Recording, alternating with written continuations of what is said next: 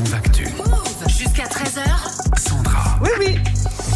Et comme tous les mercredis, c'est jeux vidéo avec toi, Geoffrey. Aujourd'hui, on parle de la hype autour de Elden Ring. Ouais, Elden Ring que certains considèrent même comme le jeu de ce mois février. Le développement a démarré en 2017 après la publication du second DLC de Dark Soul 3. Il est annoncé à l'E3 en 2019. Ouais. Il est même élu jeu le plus attendu aux Game Awards en 2020 pour une sortie normalement annoncée le 21 janvier 2022. Malheureusement, comme beaucoup d'autres jeux en ce moment, il sera reporté et sort finalement cette semaine. Tarnished will soon return.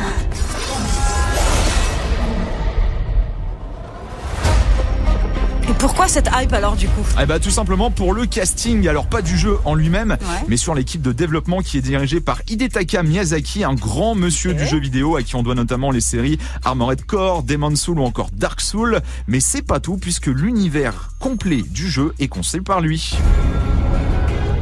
Celui qui a fait Game of Thrones. Exactement, l'écrivain George R.R. Martin, le créateur de Game of Thrones en personne. Du coup, sur le papier, bah, ça a de la gueule. Et puis, le titre du jeu le plus attendu, plus le report de la sortie, forcément, bah, ça fait monter la sauce. Et du coup, bah, on se penche un peu sur le contenu du jeu, s'il te plaît, Geoffrey. Ouais, alors on est dans un action RPG à la troisième personne qui se déroule dans un monde fantastique, hein, vous l'avez compris, dans le royaume qui s'appelle des Antres de Terre, juste après la destruction du cercle d'Éden, en plusieurs fragments qui vont corrompre les créatures qui les détiennent. Le joueur incarne un personnage que l'on appelle sans éclat, et bien entendu bah, il va devoir traverser le royaume pour restaurer le cercle et devenir le seigneur d'Elden. Bon, et au-delà de l'histoire qui hype bien les fans de Dark Fantasy, le système de jeu est hyper intéressant. Ouais, pour une raison très simple, hein, c'est que le jeu est en open world, un monde ouvert qui va te garantir une liberté contrairement à un Dark Soul ou avec un système plutôt scripté. Open world qui va t'emmener dans plusieurs univers qui auront leur propre identité avec un sens du détail assez incroyable. Mais apparemment certains joueurs seraient un peu inquiets. Ouais, alors c'est pas sur le contenu du jeu en lui-même mais plutôt sur ce qu'il va pomper en termes de taille de fichiers et de technique. Tout le monde ne pourra pas y jouer puisque déjà le jeu,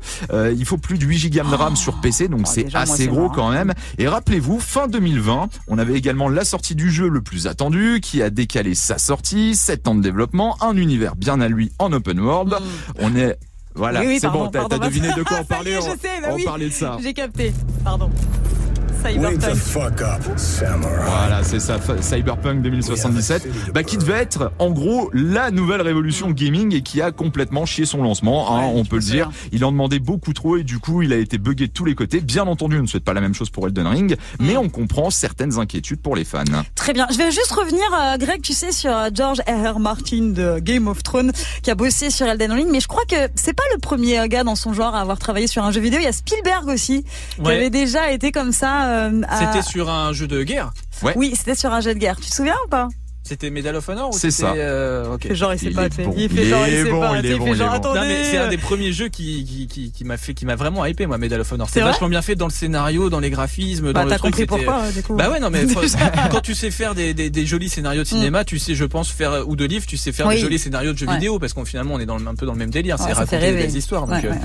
Bah la scène de Medal of Honor débarquement allié, l'intro c'est vraiment la scène quasiment du soldat Ryan. Ah oui, la soldat. Ah oui, la scène d'intro avec le débarquement. C'était il y a très très longtemps, mais bah on les embrasse, hein, Medal of Honor, parce qu'ils sont un peu bouffés par Call of. On n'entend plus trop parler. On ne connaît plus. Un petit peu effacés maintenant. Ouais, c'est ça. Merci beaucoup, Geoffrey. On écoute ta chronique sur mouv.fr.